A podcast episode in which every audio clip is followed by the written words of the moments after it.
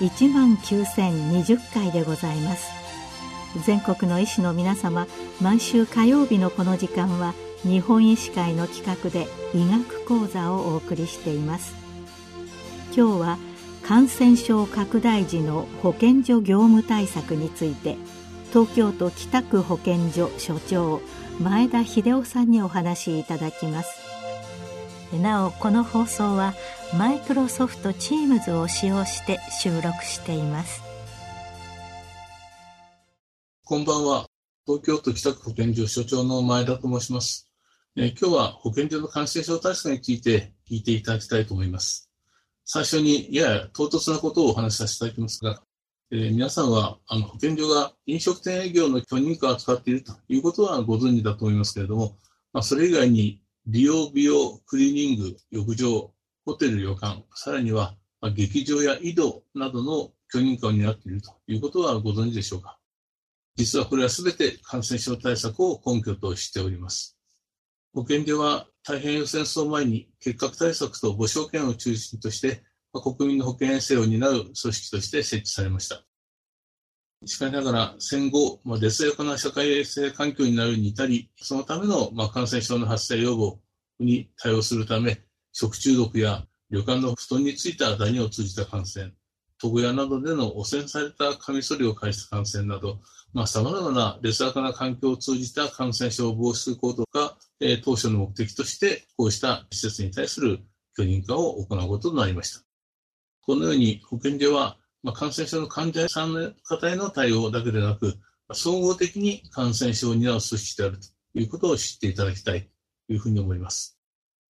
その中で、やはり中心となるのは感染症法に基づく人から人への伝播する感染症の対策です。業務の流れとしては、まず医療機関が法に基づいた行政対応を行うことが必要とされている感染症を診断し、届け出られることから始まります。皆さんの中には2014年に西アフリカでエボラ出血熱の感染が拡大した際に帰国した日本人が発熱などの症状を呈し、エボラ出血熱の疑似症と診断され、指定医療機関に入院したことが多く報道されたところをご存知の方もあるかと思います。これが感染症に基づく対策の象徴的な出来事でした。当時、PPE 個人防御具を装着した保健所医師が患者を搬送している救急車に乗り、指定医療官の限界に乗り付けるといったシーンが何度もテレビで放送されました。この時、都内の一般医療機関から流行地から帰国した方が発熱などの症状で受診され、渡航歴や症状からエボラ出血熱の症例的に該当するということでした。ただ、確定診断はできないため、えー、疑似症として保健所に届けられました。保健所医師が当該症状者のご自宅を訪問し、疑似症としての診断基準を満たしていることを確認し、え診断確定した後、感染必要医療機関への入院を勧告し、え感染症患者専用の救急車両により移送しました。このように患者の発生届の受理、患者診断確定、入院勧告、指定医療機関への移送という流れが標準的なこととなっております。さらに、診断確定しない場合は、患者検体を採取して、行政的に試験検査を行う地方衛生研究所へ搬送しています。一方で、感染者が診断されるまで間の感染の広がりの有無を調査するために、保健所は積極的疫学調査を行います。これは感染性のある期間の間に患者の行動歴を聞き取り、その間に滞在した場所や施設、接触のあった機会のあった人たちを時、人、場所という、いわゆる疫学調査の三原則に基づいて調査、確認します。そして、接触があった人たちを積極の程度により濃厚接触者として特定し、えー、感染の有無を確認するのための診断検査を行います。診察は保健所の医師が自ら行うこともあれば、特定の医療機関を受診していくこともあります。また、必要に応じて患者が滞在した場所、施設での環境からの日感染を防止するための消毒等の措置も行います。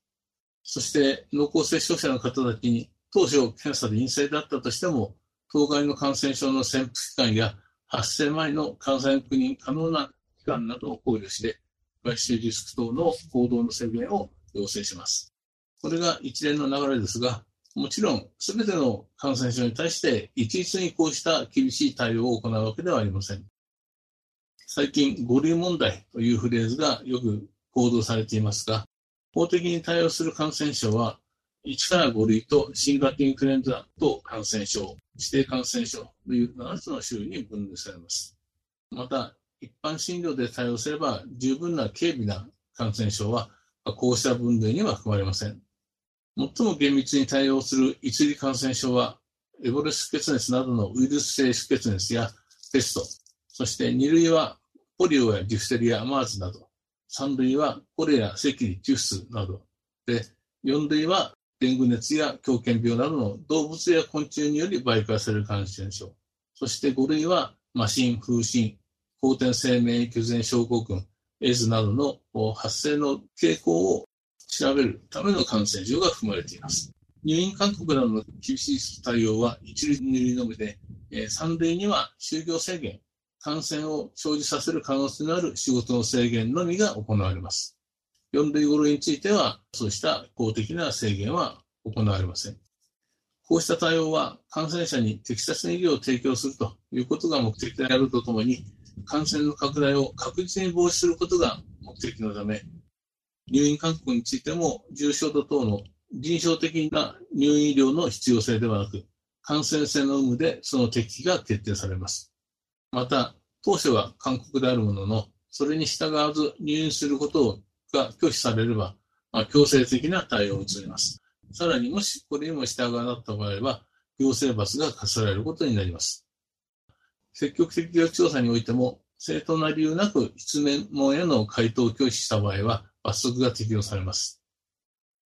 感染症は適切な医療の提供という患者の健康を支援する法律である一方で、患者の人権を合理的な範囲内で制限し、社会全体の安全を確保するということを目的とする法律でもあります。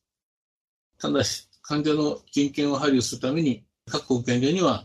法律関係者の委員も含めた審査協議会が設置されていて、まあ、入院の必要性の判断について意見を聞くことになっています。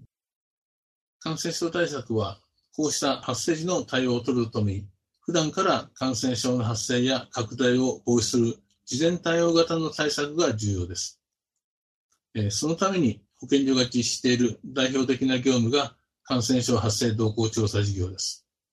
これは先ほどお話しした類型の感染症が発生した際に医療機関からお届けをいただき、また、えー、可能な範囲で病原体を検出し、その情報をもとに地域における感染症の発生動向を分析するものです。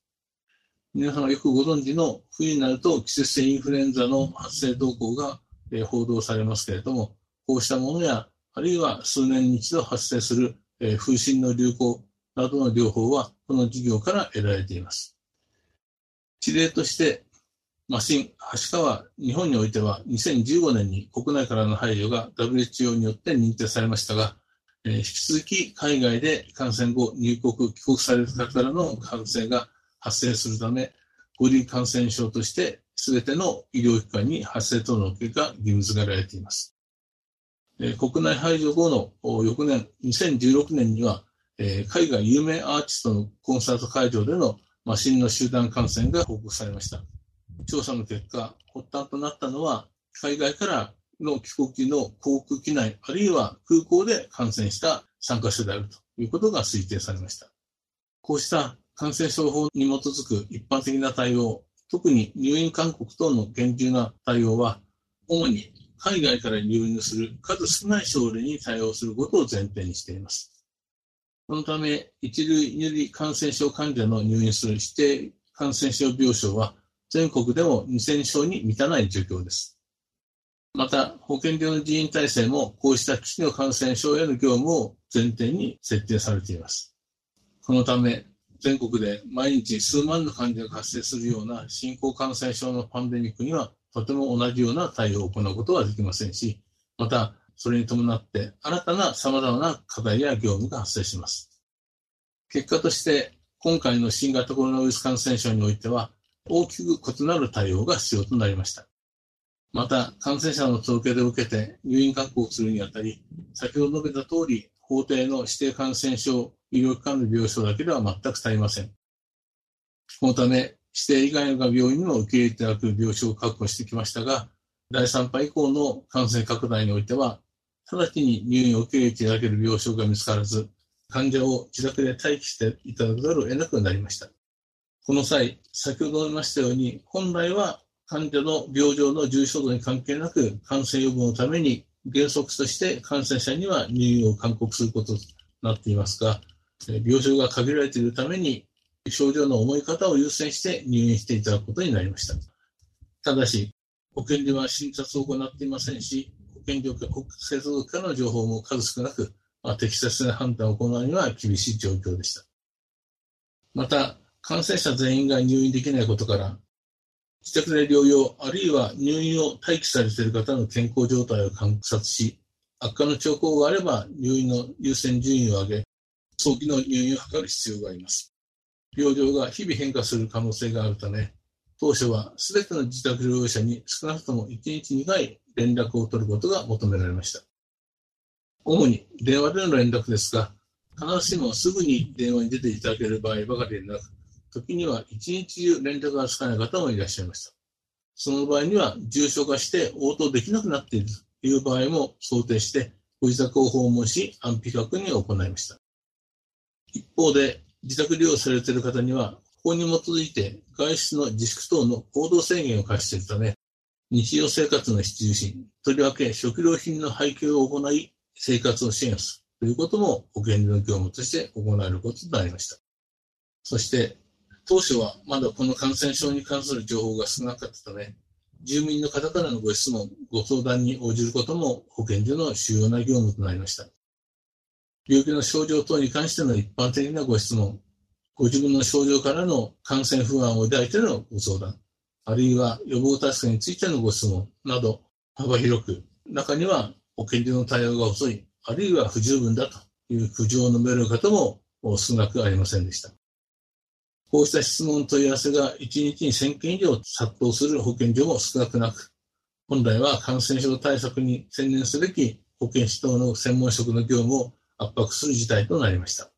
現在では外部にコールセンターを設置するなどして業務の効率化が図られています。おそらく医療関係者の方々でさえなかなか想像されないこととしては、こうした1日に数百件の患者の発生が届けられると、その事務処理も膨大になります。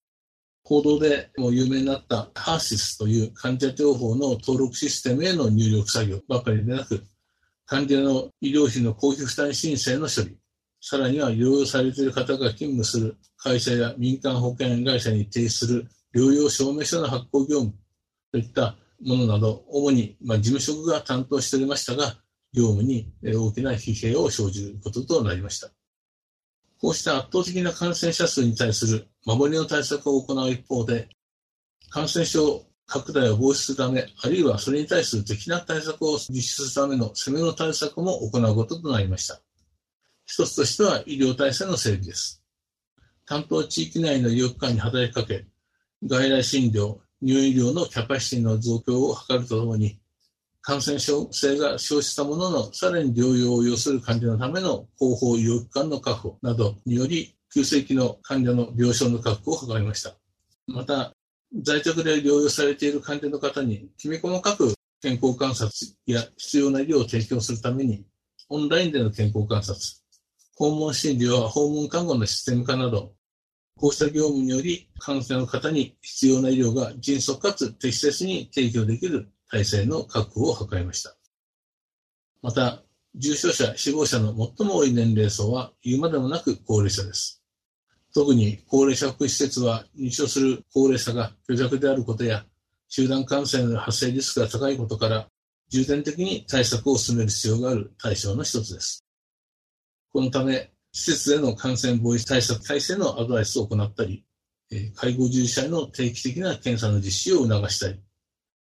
一例でも患者が発生した際には、徹底した積極的な逆調査を行い、感染の防止を図るなどの様々な対策を図っております。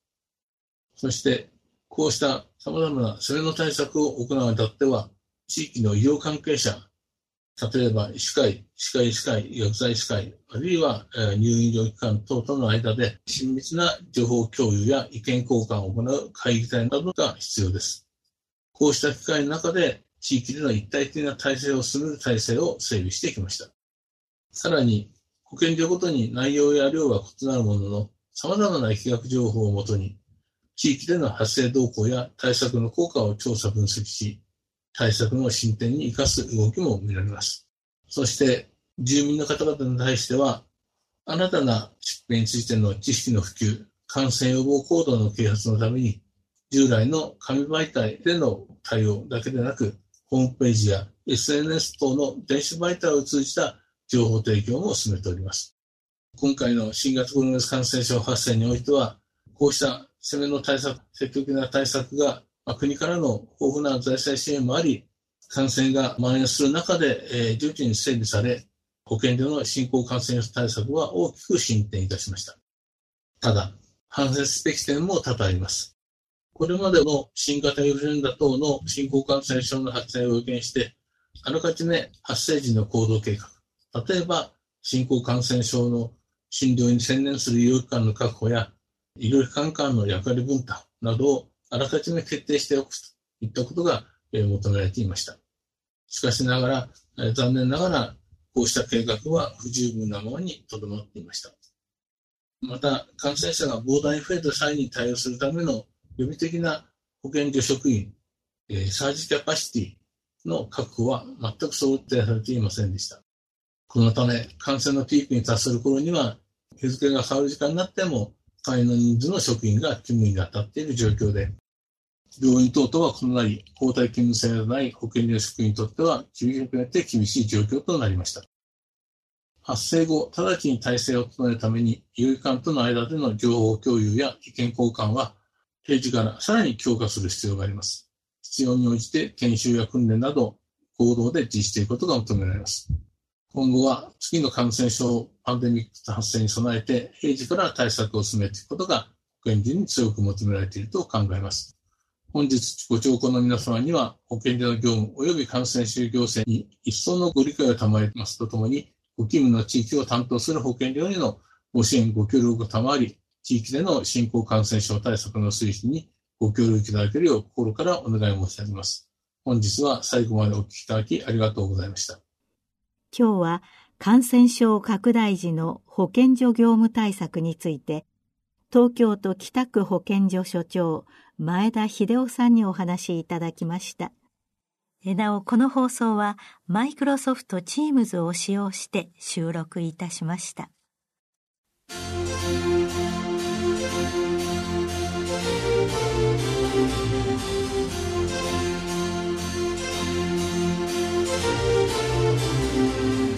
それではこれで日本医師会の企画でお送りいたしました医学講座を終わります。